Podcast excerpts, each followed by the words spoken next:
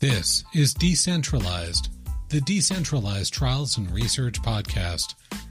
We gather here with friends and guests to talk about the latest ways to make research and clinical trials around the world more inclusive, more accessible, more resilient, and more sustainable, all by using decentralized methods. This podcast is recorded live on Clubhouse every Friday, 12 to 1 Eastern, on the TGIF DCT show at the Decentralized Trials Club. You can join the live sessions and add your voice every Friday at noon Eastern Time with the free Clubhouse app by following the Decentralized Trials Club. And of course, subscribe to this podcast on your favorite platform to get notified of new episodes. Following the club and subscribing will also help you stay current for any of the bonus content we may drop. And now it's time to decentralize.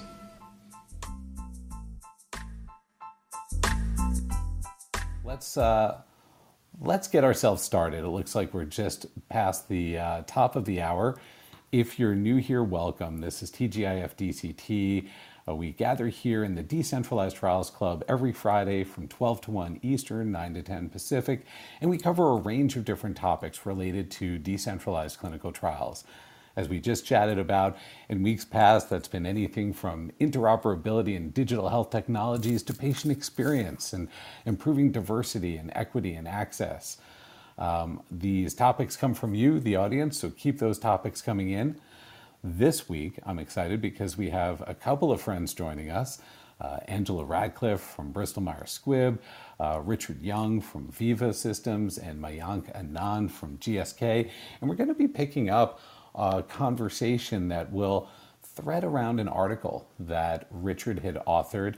Um, I'm going to drop a link to that article in a moment on the top of the screen. So if you didn't get a chance to see it, you'll find it there in just a moment. But to get ourselves started, I'd like to welcome Angela Radcliffe. and welcome to TGIF DCT. Could you introduce yourself for anyone in the audience that doesn't know you, Ange? Sure, sure. So, Angela Radcliffe, I, uh, boy, I've been kicking around the clinical trials space for about 25 ish years now. Uh, spent the early part of my career in uh, patient engagement and moved then into the data world. And then finally, now I'm heading up enterprise digital innovation at Bristol Myers Squibb as part of the global digital strategy team. So, lots of uh, different ways to attack all of the different valuable challenges we have in our space. And for those I haven't met, uh, really, really nice to be here with you today. So, Ange, thinking about enterprise digital strategy at BMS, so you're picking up some of your legacy work around the clinical trial space, but what are some of the challenges you're looking at more broad than clinical research today as you're as you're looking at that from an enterprise perspective? Yeah, it's really broad ranging. You know, um, Bristol Myers Squibb uh, is you know plays in a lot of the traditional therapeutic areas, but also in in cell therapy, and so our global product supply chain um, like like with most pharma right now uh, supply chain is a really hot topic and looking at how we continue to advance there and, and really think differently. Um, we touch the whole entire commercialization uh, side of things. So when i think patient engagement now i don't just think how do we get patients into trials? I think about what is that long-term experience for a patient? Um, from the very first time they might be introduced to a clinical trial and an investigational therapy all the way to how can we surround our patients with around the pill and beyond the pill solutions, digital medicine, software as a medical device, um, things like that. So, really, um, holistically, my job is to, to sort of connect the dots between all of these enterprise issues that sometimes we think about in their own functional silos and, and try and attack that with sort of the agility we need to pair digital and data, which is is really sort of inextricably interwoven in our space. I feel like you've you've described that before, Ange. That was a, a very nice, succinct um, overview of some of the areas you're touching right now. Let's um, let's bounce over to the gentleman whose words on a page helped to inspire this week's topic, Richard Young over at Veeva. Richard, uh, take a moment, introduce yourself for the audience. Yeah, good morning, good afternoon. And first of all, thanks, Craig, for the invitation, and thanks, Mayank and Ange, for joining. Uh, but for those who don't know me, my name is Richard Young, and I'm the uh, Vice President of Strategy for Vault CDMS. I've been in data management for about 25 years, uh, to the point where I probably should stop counting and revealing that number. But uh, I've always been in data management, dedicated to data management, and I'm now uh, heavily vested in developing technologies to hopefully make data management better. Fabulous. In a moment, Richard, I'm, I'm going to ask you about your inspiration for writing this particular piece, but I do want to call out for folks in the in our community here today. I did drop the link for Richard's article. It should now appear about a third of the way down on your screen next to his handsome face. Since he's apparently camera shy with your profile on Clubhouse, I found a way to uh, backdoor in and get a get your picture up there anyway, Richard. Um, so folks, make sure you click that link, and you, if you haven't had a chance to take a look at it, you can certainly read it uh, later on today. Um, I'm also pleased to welcome Mayank Anand, who is quoted in that particular article by Richard. Mayank, take a moment introduce yourself for the audience. Hi, everyone. This is Mayank Anand here from India. And yes, it is late night for me, but I'm still enjoying it. And I see a lot of people from India joining this uh, session. Uh, I work at GSK as Vice President and Global Head of Data Strategy and Management, uh, catering to data management, centralized monitoring and data analytics, data acquisition, data standards, and SDTM. And I think so that's why I'm much closer to this topic because as an organization, we are moving towards this. Um, uh, my peer Mo Ali is very well involved into this strategy along with me, and he's industry voice too. And we are trying to define what is needed for us to go into this direction. We are trying to define is our present infrastructure ready to support this strategy in long run? And that's where we are. And I think so. This is the right time to have a discussion, get some perspective. And when I was talking to Richard, that, that snippet, what he has taken for his article was very interesting because I said we have 10 to 15, and today I realize I have up to 25 external data providers. We are struggling with them. Just imagine we go into DCT where I have 15, 20, 30 new sources of data we are not standardized how we will be able to ingest that data into our system. And is it going to create further complication for our data management staff to clean this data, to review this data, and also make sure that aggregation is happening at the right time? So all those things are there in my mind. I wanted to explore that, discuss on it. So what do you, Craig. Thanks so much. That's a great introduction. And um, by the way, Mayank, the reason you have a little party favor on your profile is that's an indicator that I think you're new to Clubhouse. So, welcome, uh, welcome aboard. Thank you, Richard. Let me bounce back over to you. Could you um, could you share a little perspective for the audience on why you wrote this particular piece? What was the challenge you were seeing in the ecosystem that made it important to consolidate some thinking here? Yeah, thank you. And, I promise I will fix my profile. I'm also relatively new to Clubhouse, uh, so I will definitely get you a picture before now. But uh, thank you for correcting that. I think you know the article really was was born out of a number of conversations, and I have to pay thanks to Mayank for helping shape some of that thinking, but also just talking to other various leaders of data management and organisations like the SCDM and and, and frankly people like yourself, Craig, listening to, to some of it. My my, my article is born really from a couple of asks of the industry. One is to actually define what digital is. And I think of digital in terms of a digital strategy as the, the how. You know, how is trial data going to be collected, shared, used? And I think the second definition that was really important was to think about what decentralized means. And for me, decentralized is very much the where. It's the, the operating model that drives where trials and procedures are, are conducted. And then I really would love to get to the point where, as an industry, we start to connect those two strategies. But also, I was seeing a lot of talk about those strategies in the absence of other key directives. So, for example, there was, there was a real lack of discussion around adaptive trials within those discussions. And so, really, what I wanted to do was begin a conversation, which, which we seem to have done, which is great, but to begin a conversation where we talk about bringing operational goals together with scientific goals, being able to design the trial you really need and want, and the trial that's optimum for our patients and for our, our organizations, and then also having a parallel conversation about then how we can execute those trials effectively. And I wanted to make sure those things stayed together. And so the paper was created really to spark that conversation.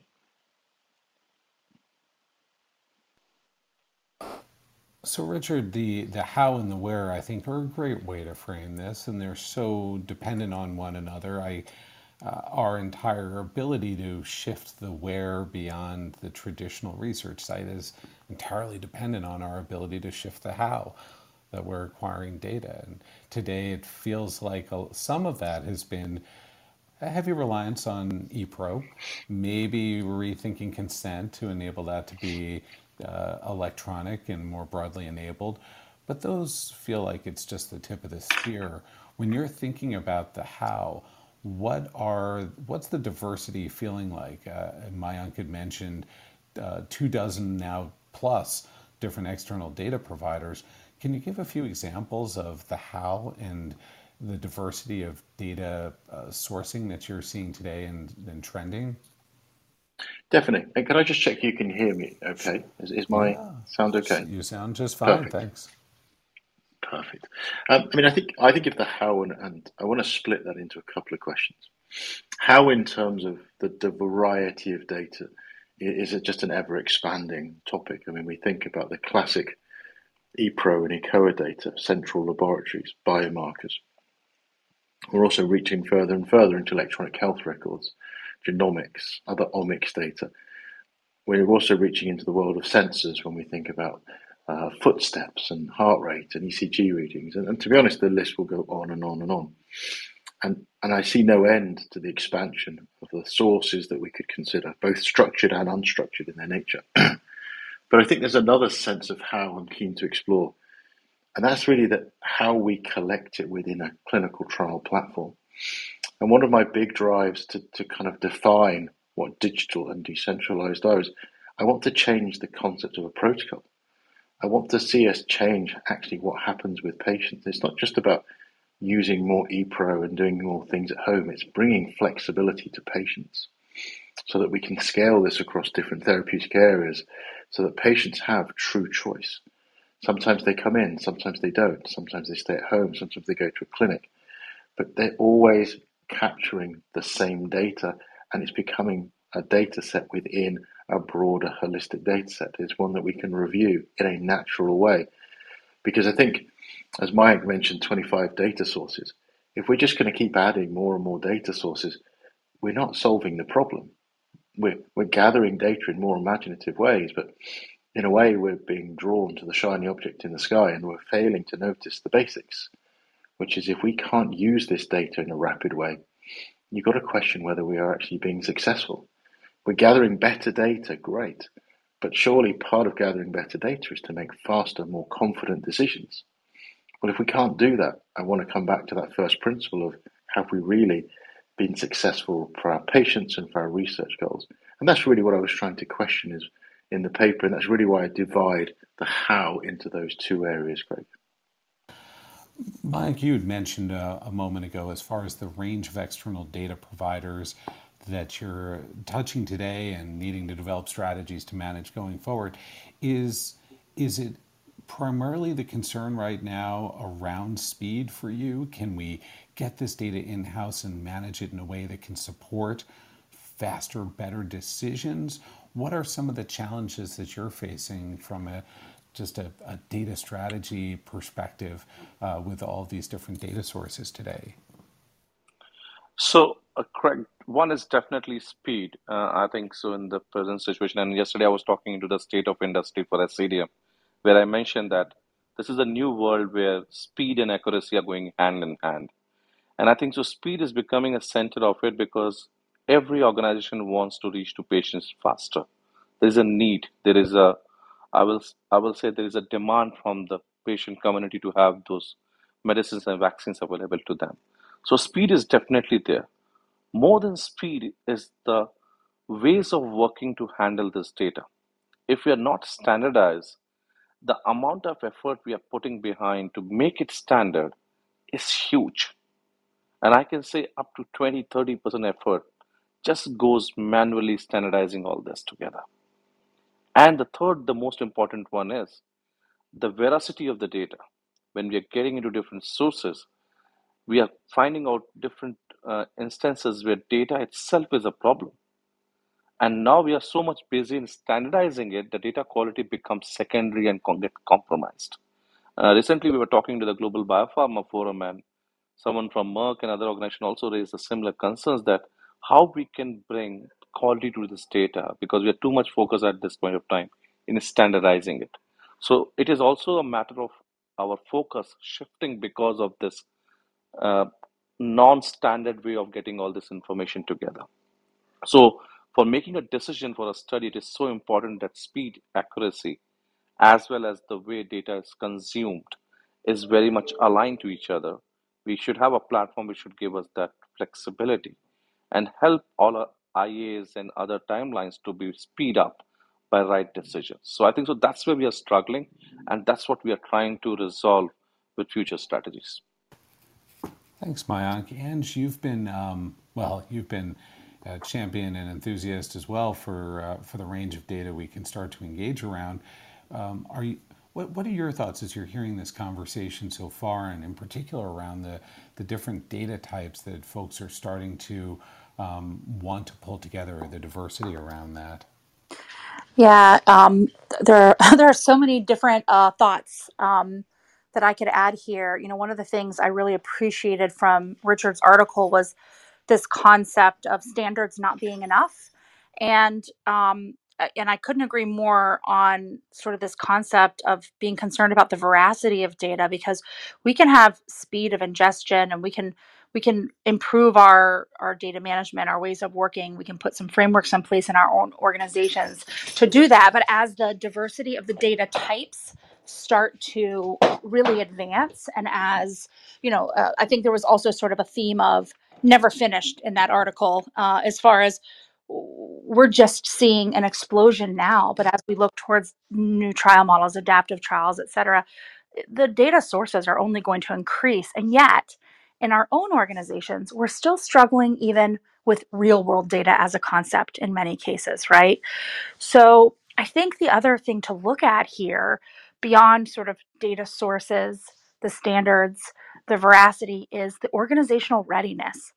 Um, we talk a lot, right, in decentralized trials topics and conversations around change management um, and what that's going to mean not just to patients but to our organizations but this theme of organizational readiness around data management and really started starting to get our arms around not just the why and the how, but the what, um, so that we avoid creating, say, another technological solution, just a platform, for example, without looking at those threads related to organizational readiness. I think that's a big, big risk for us as organizations.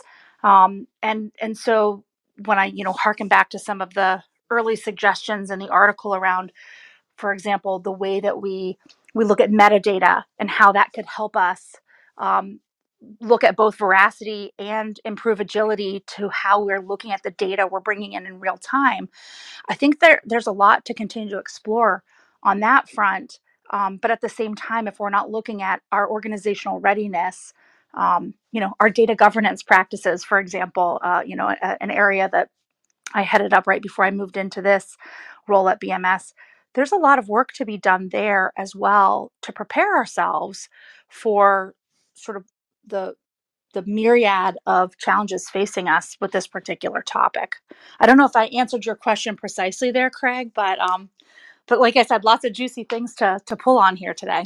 Definitely. And, you know, change readiness, uh, culture, these are such pervasive themes. And it's so important to keep bringing that back, especially into that experience that you had thinking about and trying to implement data governance at the enterprise level. No doubt having to coordinate across a number of different traditional silos in an organization trying to drive some sense of alignment in this area.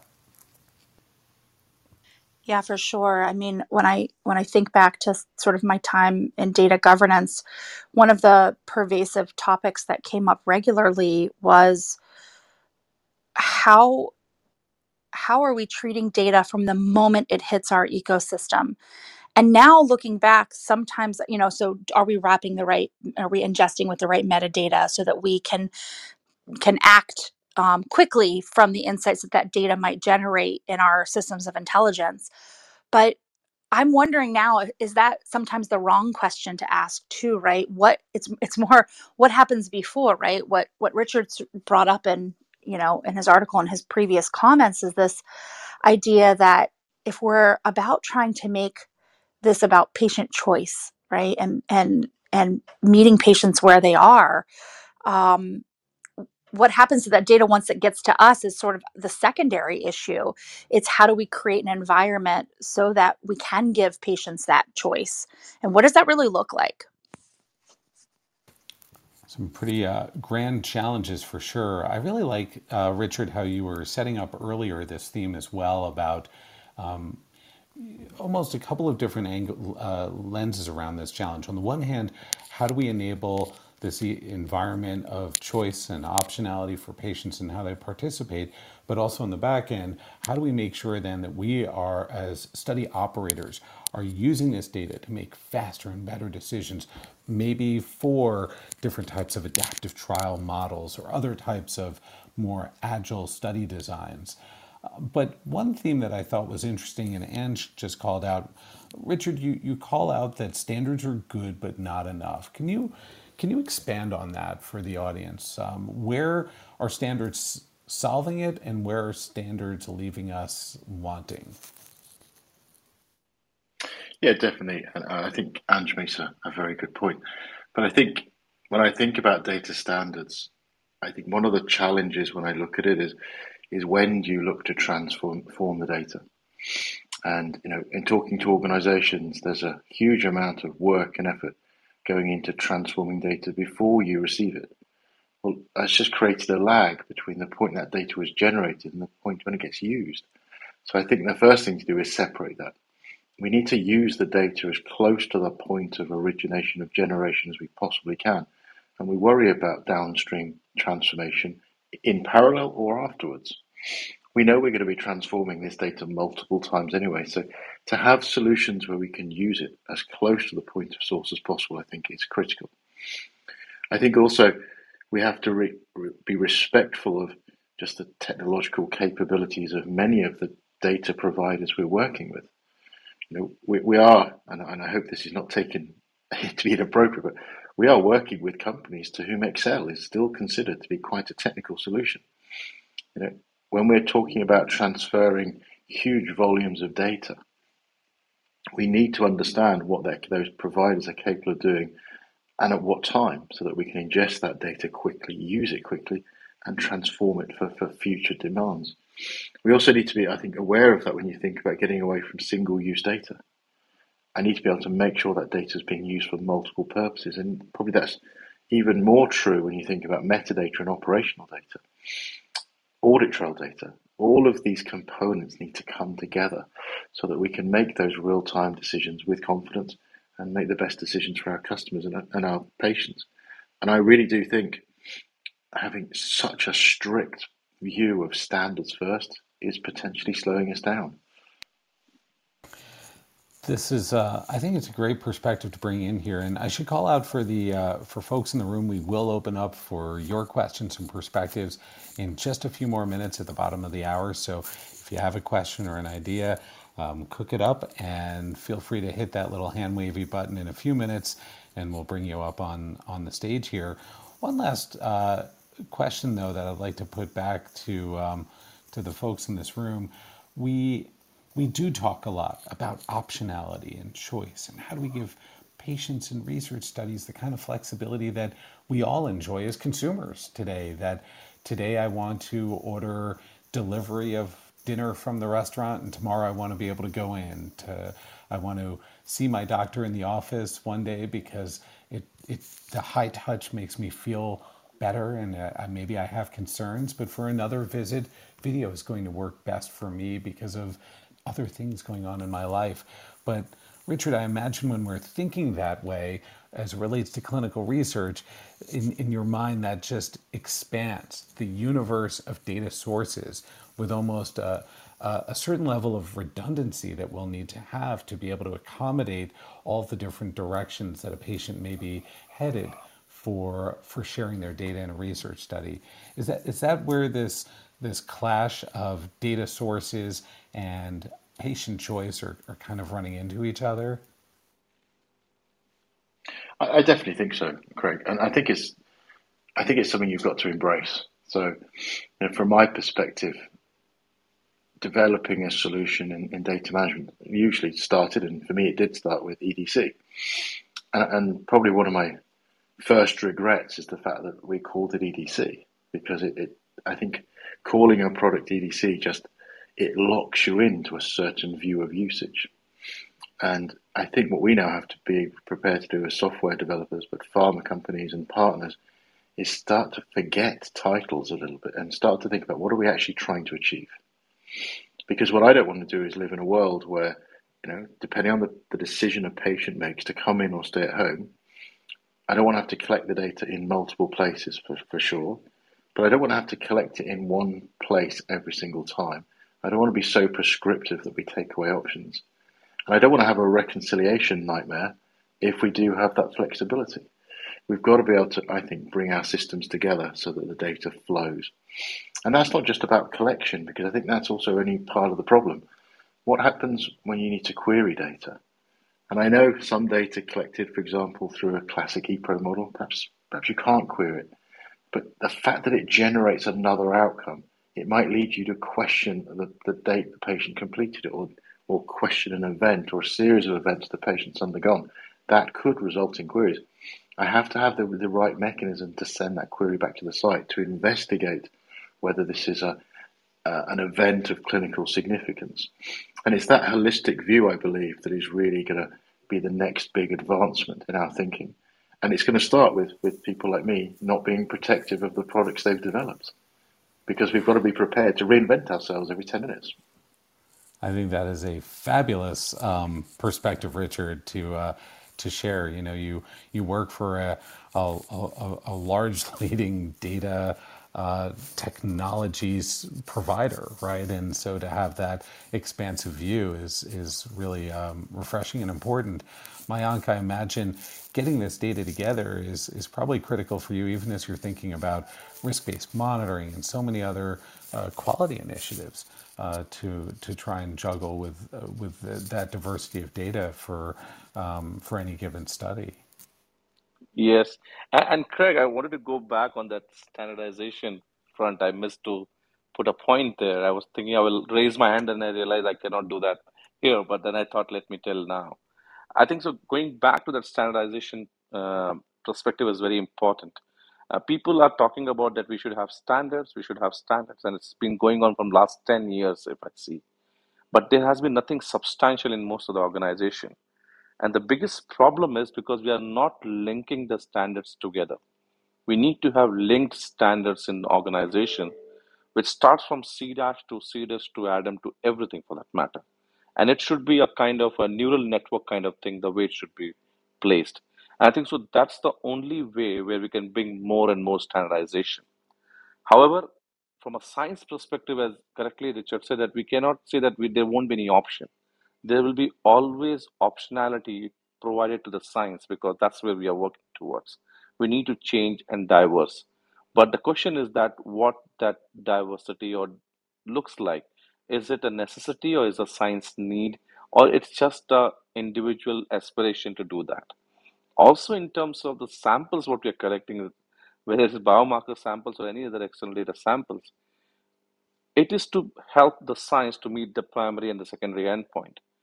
But do we really evaluate we need to do that? Or we do need to be so niche in that? I think so those are the other questions at a science level which are getting asked and which are helping us to strategize that we may not create one fit for everyone, but we may customize slightly to fit into it. So I think so those are the perspective how the data ingestion will happen in future. And I'm not saying that 100% standardized, but link standardization Slight customization based on science will help us to bring more and more useful data together.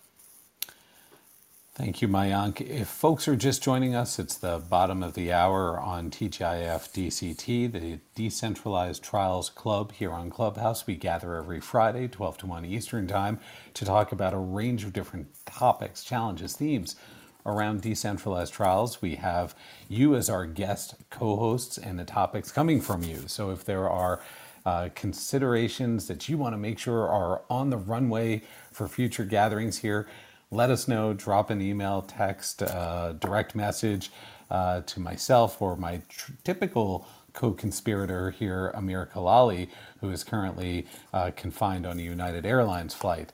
I'm thrilled that this week's topic, data integration and aggregation, and the importance of it and the challenge related to decentralized trials. Uh, was set up this week by Richard Young with his article that he had authored, the link for which you'll find towards the top of your screen here. One other note for our audience be sure you click around, look at the profiles of different people here in the room, follow uh, folks that look interesting, not just the speakers, but uh, anyone who's here in the room is sharing your interest in this week's topic. Uh, we're going to open things up a bit and see what questions, ideas, concerns you have around this week's topic. And our first guest from the audience is our friend Doug Bain, CTO over at KCR and I think a well known person to many in this room. Doug, welcome. Doug, I've got you on mute at the moment, so you'll just have to unmute with that little microphone. There you go. I know it's a chief technology officer doesn't extend to how to use Clubhouse, you know. Um, so thanks, uh, Craig, and very very interesting topic. So despite the fact I've got gin and tonic waiting for me, I just had to join it. Um, I think I think there's a couple of points that have been made. Um, the the idea of of linked standards, I would agree with that. Um, I think we have some standards, you know, CDASH, SDTM, um, ODM as well, um, LOINC, and all these. Um, but the ability to bring these standards together is is a significant challenge. Um, and I would extend that challenge when it comes to taking some of these standards like CDASH and then applying them to a lot of the systems we see today. So if you look at any of the EDC systems, what they do is they take these standards and they significantly supplement them with other meta information. Um, and that tends to be applied in a sort of module by module basis. And what we end up with is quite a mess of meta information in different places that, that's very difficult to then uh, aligned to the information you're getting back out. So, so this is why I've been on this this mission. As any of you have been bored by uh, of platforms on LinkedIn, so I've got a lot of blog posts about platforms. Um, and what I feel quite strongly is about is that we we're desperately seeking platforms that do implement an effective metadata repository that doesn't just say this is a data point and this is um, uh, some very basic information about it. We need to think about how that data point goes through an entire life cycle within a clinical trial. And that starts from the definition of what that data is for a trial um, and goes all the way along to the other end where you actually get that out, that data out of the system. And by doing that, you know, when, as Richard said, you know, that makes things like adaptive clinical trials realistic because you effectively say, I'm going to take that data, I'm going to clean that data, I'm going to process that data as quickly as you possibly can and not be limited by silos or, uh, you know, relatively complex integrations in order to get your data to the destination point. So, I mean, I, I'm I'm I'm sort of agreeing, but I'm also maybe asking a question to the the very intelligent people in the call. Do you guys feel that maybe the idea of a platform combined with a metadata repository, a global metadata repository, is one of the answers to bringing all this data together effectively? Richard, would you like to uh, try for Doug's question first on platform plus global metadata repository as a possible solution? Absolutely. Uh, I, I, think, uh, as often, Doug, you're spot on. I think where I where I might draw a slight different comparison is is I wonder if a platform doesn't need to become a metadata repository. So rather than talking about connecting the two, I, I wonder if the two actually need to marry and become one. And I think if if you look at the way we're we and, the industry we is trying to use metadata, then I think we have to do more and more. But for me, connecting those standards by using metadata, which means it can be automated, is critical. You know, I, I think we transform the data many times, as I said, but I don't think each of those steps has to be a manual starting from scratch. You know, you layer metadata upon metadata with each subsequent step, and you reuse that metadata to drive the next step. And why should it stop at SDTM? Why shouldn't it continue into ADaM? Why shouldn't we be able to go directly from the point of collection to start populating all of our tables, shells, and figures as we go? There's no reason. We should be able to use metadata to label the state of cleanliness of that data and the steps that it has or hasn't undergone.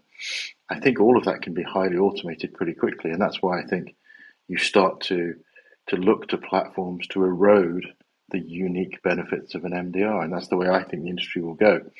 And I don't know if we'll take everything an MDR does, but I do think the successful platform will have to become more and more MDR-like in its behavior. Ooh, Richard, you had me at automating that process as well, and uh, being able to draw off of uh, kind of a central resource like that. I really like that. Mayank, Ange, I don't know if either of you had a, a build on either Richard's point or any other observation to share on some of the perspective lent by Doug. No takers. Doug Satcher. Oh, Mayank, go ahead.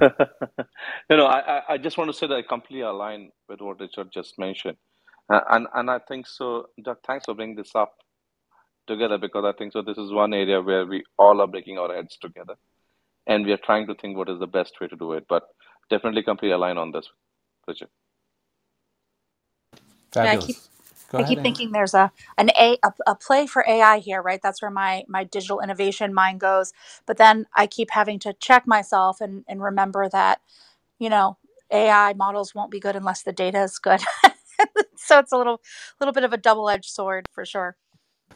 Well, you know, drop a little of that AI towards automation in that part of the process, and um, you know, we can check all those boxes. That's right. And and, and Craig, you know what? Uh, uh, the the good part is that we can still have a time to explore this because they're still exploring AI for other needs. So I think so. There is always a possibility to explore, but if I talk it from a present context, it is maybe not the top priority there to look into. Fair enough. Hey, Doug, I hope you'll uh, pour your gin and tonic, but stick around for the next 20 minutes. It's always great to have your perspective on these topics. Absolutely. If you're a clink, I'm drinking already. now, Jane, it's probably too early for you to uh, open up that bottle of bourbon, but I'm not going to pass judgment. Welcome, Jane introduce yourself if anyone doesn't uh, know you and share your perspective on today's topic. Uh, good morning from the West Coast. Thanks for the invitation to the stage. And yeah, I'm on coffee over here. So, my name's Jane Miles. I work for a decentralized trial platform and solutions startup. And I'm not a data management expert. You guys are. So, I'm looking for advice on how to help my project teams and clients understand um, data flow using all these new technologies, whether or not you've used sort of a process map modality to help people really understand what you're collecting, where it goes, who touches it, and how to help people through the the quagmire, I'm going to call it, of data capture versus data management and what is what. How have you solved for that, especially when some of these new data sources and technologies are new? Great question. Richard is, uh, or Ange, actually, could you jump in? What's a great strategy that Jane could use to help navigate through uh, these data flows options with people that are not hardcore data scientists? I mean, the, fir- the first the first thing I would say is when I first got into the data space and uh, and I was lucky enough to be, you know, moved over into to the BMS landscape. I was paired with a really brilliant set of information architects, and they taught me everything I needed to know about conceptual data models. And having an opportunity to really use a conceptual data model and to to to use that as the framework for mapping and really understanding sort of the flow of information in and out of our systems um, where they touch. Now, of course, in a traditional conceptual data model and in a pharma company like ours, um, those models are for our own internal systems. We rarely map sort of outside of our ecosystem. But I think um, a really good place to start is to explore conceptual data models and and not think about things sort of system specific. Think about them as system agnostic. Um, certainly, that was a huge education for me and really changed the way that I looked at the information that flows um, through the various different systems and processes within our organization. Um, so, so that that'd be my first tip. My second tip is really just go find yourself an amazing, brilliant information architect who can who can teach you uh, all that they know. Right. Mayank, you want to build uh, on that? Yeah, because this is one of the uh, initiatives I'm driving within GSK also that to have one simplified clinical data flow. The problem in past has been that our clinical data flow has been so complicated and complex that people don't wanted to look into it from education point of view. They just wanted to keep it away and they just want to see where my data is landing ultimately. And this is very important as a mindset change for people to understand that clinical data flow is equally important as the outputs are. Today, most of the time we are struggling to get the right visualization or extraction is because our data flows are not simplified. It's complicated.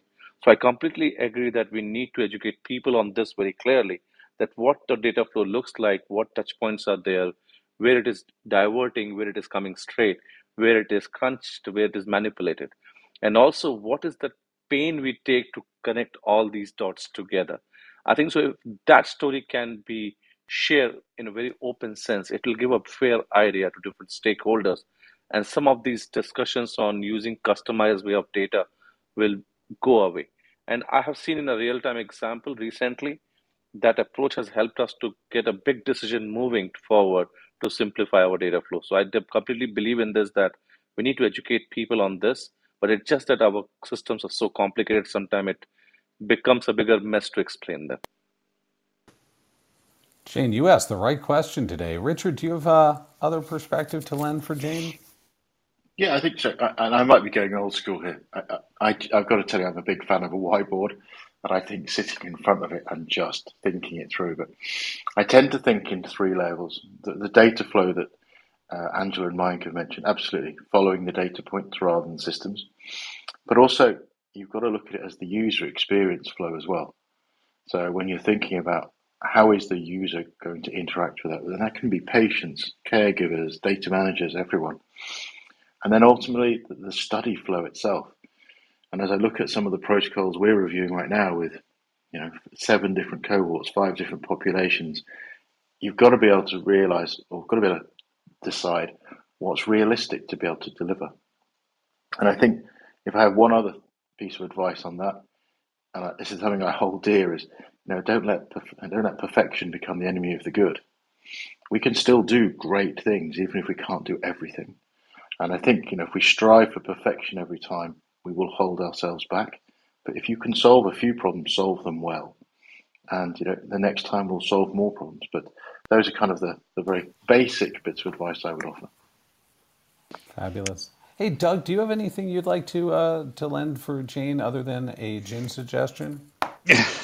yeah, well, I'll go back to the gin suggestion. Um, so that I think it is a very, very good question, Jane, because I think it is one of the challenges, and I think I, I came across this more on the DCT side of things. You know, when you're when you're working with just a, like an EDC study, the number of flows, the combinations of flows that's quite straightforward. You don't tend to have to worry too much about it. You set up, you know, and Rave your core config or something like that, and then it's static.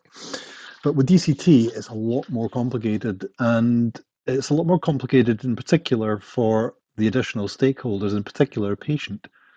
So you need to really think about what is the life cycle and what I tended to model things around, and it's not strictly true, but but the patient journey to actually think, right, what are the steps that happen from the very, very beginning, the first uh, elements of data, all the way through the life cycle, and which stakeholders actually need to have an influence over that data.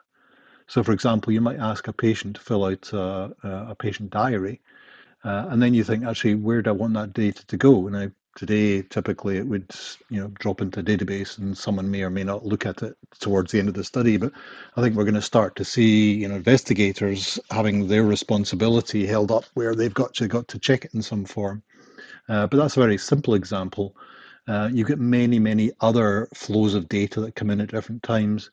Um, and there are different stakeholders in that life cycle of data that have to you have to be seeing to be uh, manifesting that data to these people to do the review, to, consolidate it, and so on. So I found sort of swim lane diagrams quite effective at that, based on you know templating. But I mean, it's not far from what Richard was saying. You know, uh, when whenever um, you actually meet with clients in the olden days when you could meet with clients, you would have a, a, nice large whiteboard and you'd grab a pen and you'd start drawing up your swim lanes. And that was, to me, one of the most engaging ways to find out how a study is actually going to run, especially a DCT study. Jane, some nice practical suggestions for our pragmatic innovator. Um, any other thoughts there, Jane? I've used, so thank you for advancing my thinking and I, I will join you at the whiteboard with the swim lanes whenever that is possible. Thanks a lot. Thanks, Jane. Stick around if you're able, and let's turn over to Panicos. Panicos Christofi from Science 37. Welcome. Introduce yourself for the audience. Share your thoughts or perspective on today's topic. Uh, thanks, Greg. Uh, my name is uh, Panicos Christofi. I'm a director of product at Science 37. I, I I'm an SME on uh, uh, here for connected devices and, and data. I have to say it's a very interesting discussion today. I'm, I'm, I'm hearing a lot of thoughts that uh, align and uh, some that are a bit different. Um, if I'm allowed to, I want to go back to the points that uh, you know uh, Doug and Richard made, uh, build a little bit on, on, on what Doug has said, and identify uh, some topics that I, I agree with Richard and, and uh, one that I slightly disagree. Um, so I, I feel there there's there's uh, two pathways to the data, right? And they've both been expressed today. And pathway number one is is really you know we're trying to improve um, um, standards, build standards into the design, right? And this is what Doug is referring to using MDRs to drive uh, study design and you you know putting in the appropriate standard like CDASH and so forth. And I think it's where Richard was referring to marrying you know clinical data management systems with an MDR, uh, and where I both I agree with both. So I think you know initiatives like CDISC 360 are, are trying to demonstrate and have demonstrated to an extent that this uh, study by design is very good. And I think it's also where we can marry in um, good data governance that, that you know several uh, companies have shown in the past. So having an MDR as a core to that clinical data management platform allows you to do good data management sorry sorry good data governance from the point of view of you know change management of it could be the protocol, the standard itself, an extension or a library that you build around a therapeutic area, and so forth. And pulling that into some kind of study designer tool, or, or otherwise, if you're an EDC or an eCOA or other type of vendor. So that's one pathway, and that increases the data quality, the data structure, uh, and make sure that you get good structured data right from the beginning, right? And, and, and, and you get benefits all throughout so that's one pathway and i think we're kind of we're almost there. We've got all the elements and there's some vendors that that are beginning to enable this but i think where I, the little bit i do disagree with richard is that we haven't gone enough into the uh, mdr uh, capability set to further enable the data governance. I think that's the bit that's missing here from my perspective. The other the other perspective the other pathway is really an acceptance that you know we we can't always structure all the kinds of data you know and, and from my perspective i look at connected device data lab data or other real world evidence data where that is a bit harder to do. And we have to accept that pathway of the you know transformation ingestion transformation. But again through through through the use of, of mdr technologies we can start setting um, you know a reference model uh, internally, uh, whether that's SDTM or HL7, or you know even more complex uh, models like uh, ADaM that we refer to, or OMOP for real world evidence. So having a reference model, loading your data in a temporary space, and doing some kind of mapping. And I've actually seen tools that do AI and ML on that on, on trying to achieve that mapping. They they're not hundred percent successful. Maybe they're sixty or seventy percent successful. But it's interesting that that pattern that Angela uh, aspire to um, is actually already happening, uh, albeit you know needs improvement. So t- tying all these bits together and then generating a structured data set to to enable enable your data management teams, and to enable them in a way that is it's not technical, right? It, it, that it becomes more UI uh, powered, so you can build this workflow uh, through UIs uh, and enable your data managers and make a shift from doing more like project style, you know, data management of chasing everybody up and trying to get get integrations together and data map and data flow working to being more of a clinical data scientist uh, data management where you know i can look at my data sets together put a, a, data data review view that spans data like you know maybe labs edc and uh, dct data and make a decision or do centralized query management i think these technologies are there um, and and we have an opportunity in in in our current uh, time and and with the freedom we're getting due to the uh, COVID awareness, uh, enabling new technologies to to accelerate what we're doing in this space.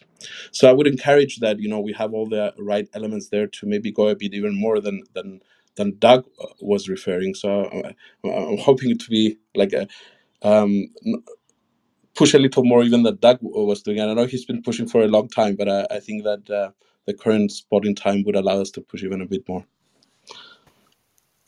Fabulous. Panicos, thanks for uh, sharing today. Doug, are you feeling pushed? Always pushed. Um, so I, no, I think there's there's maybe a more a more pragmatic as I get older, and I, you know what I'm trying to push for from that sort of principle is what what I think is is really achievable. You know, um, what I'd like to do is obviously do a lot more, but um, I think uh, the, one of the, the, the reasons I'm such a big fan of DCT is that to me it's a great catalyst for change in many many areas. You know, not just for the patient, but across the industry and technology. Um, and to me, this is a great opportunity for us to do things that we've not been able to do for the last 20 years.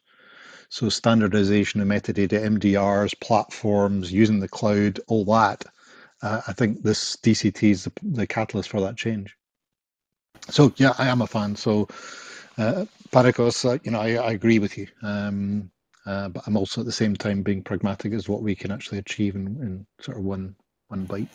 I think it's a valid point that so many of these challenges are are they're not unique to decentralized trials. We've been trying to grapple with different types of digital measurements and novel data streams. EHR feeds into our trials certainly precedes decentralized and has a life of its own outside of decentralized trials. But it is interesting, Doug, how much banner of uh, of related and codependent change initiatives and opportunities. Richard, do you have other thoughts or perspective based on what Panicos was sharing? Um, I, I, I think we're, we're pretty aligned. I mean, I, I wrote down here about being metadata enabled. I think is the way we're trying to do things. It's, you know, I think as you connect these technologies, which is clearly the key, I think you have to come back to the source of where do we start designing studies? Where do we start um, pressure testing that study and our ability to execute it? You know, is that actually going back as far as the protocol and a protocol authoring tool? Is it an MDR? I'm not convinced. I think you need MDR like functionalities or MDR functionalities, but I also think you need to go back into the study design and perhaps you go back even further, the stats plan. But as we bring in our well, as we identify the true starting point, I agree. We want to be metadata enabled so that we can push from one to another, not just the standards so that we can create those uh, applications, but also push the data flow. So that's as automated as we can possibly be. If there are any in our audience who are checking their audio signals right now, uh, what the leader from Veeva was saying was metadata enabled, lowercase m e t a uh, enabled. Um, that's fabulous, uh, Richard. Uh, Mayank, Ange, did you have other perspective uh, based on what Panicos was just sharing? Nothing from mine, Craig. If I could just make one point of clarification, Richard. You said it a couple of times. You know, I believe that the MDR is part of a platform, so I wouldn't see it being separate. It's to me, it's a it's a most fundamental element of a platform because without the MDR, you don't get consolidated structured data that means something. Yeah, but but Doug, uh, I think so. Richard point was, what is the starting point? Uh, I, and I don't think so. MDR is an answer for that. No, I, I, the answer is basically to go where the protocol design is. Yeah, trial design. Yep. And it should start from. Yeah, it should start from there. Yeah, I mean that's something that you know. If you look back at the, I mean, I, I don't think anyone will mind me saying med, Medidata this uh, this time. You know, they did have a protocol authoring tool, but it was a massive jump between the protocol authoring tool and the definition of metadata. Um, so I, I, I, I, like the concept of it, but I think it's really tricky to do. I mean, I, I would take one step away from the forms. One one of the things I bitched about recently on LinkedIn was this idea of, you know, you, you see a demo of an EDC build and someone says, "Oh, I can just pop these fields onto a form and everything's great," right? Um, but that's not the solution to me. I think the step back from there is saying, right, what data do we want? And with all the metadata with it, and then start building your studies from there. That, that to me is, is more of the answer. And I know we're short of time, Craig, maybe I'll hand you back. Mike, would you like to have the last word on this one? Yeah, so uh, uh one thing I want to let everyone know is that from a trial design time, if we can do the right measures, the life will become simpler. The, the, the root cause is coming from there, and everyone is now addressing it. Yes, you need to have a right trial design. From there, you go to your linked data standards, and then you talk about the MDR.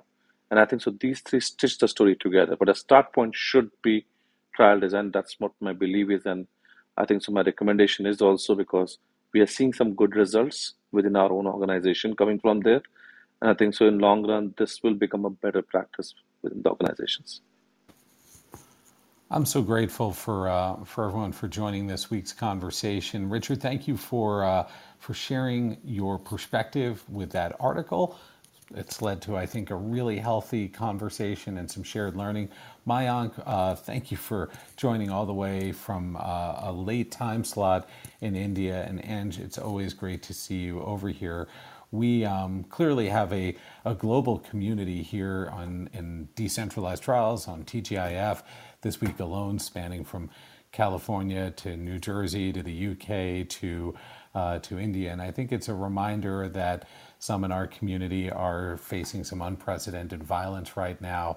Uh, many of our organizations rely on colleagues in the Ukraine from research sites to skilled technical support, helping so much of this technology infrastructure come to life. And so, um, thinking about our colleagues in Ukraine, reaching out to those that we uh, are able to, certainly to uh, to certainly show our, our support.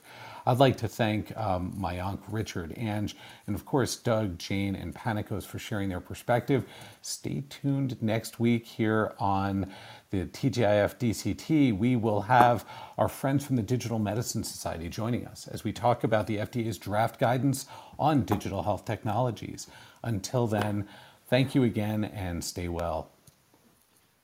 Thank you. Take care. Thank you, everyone.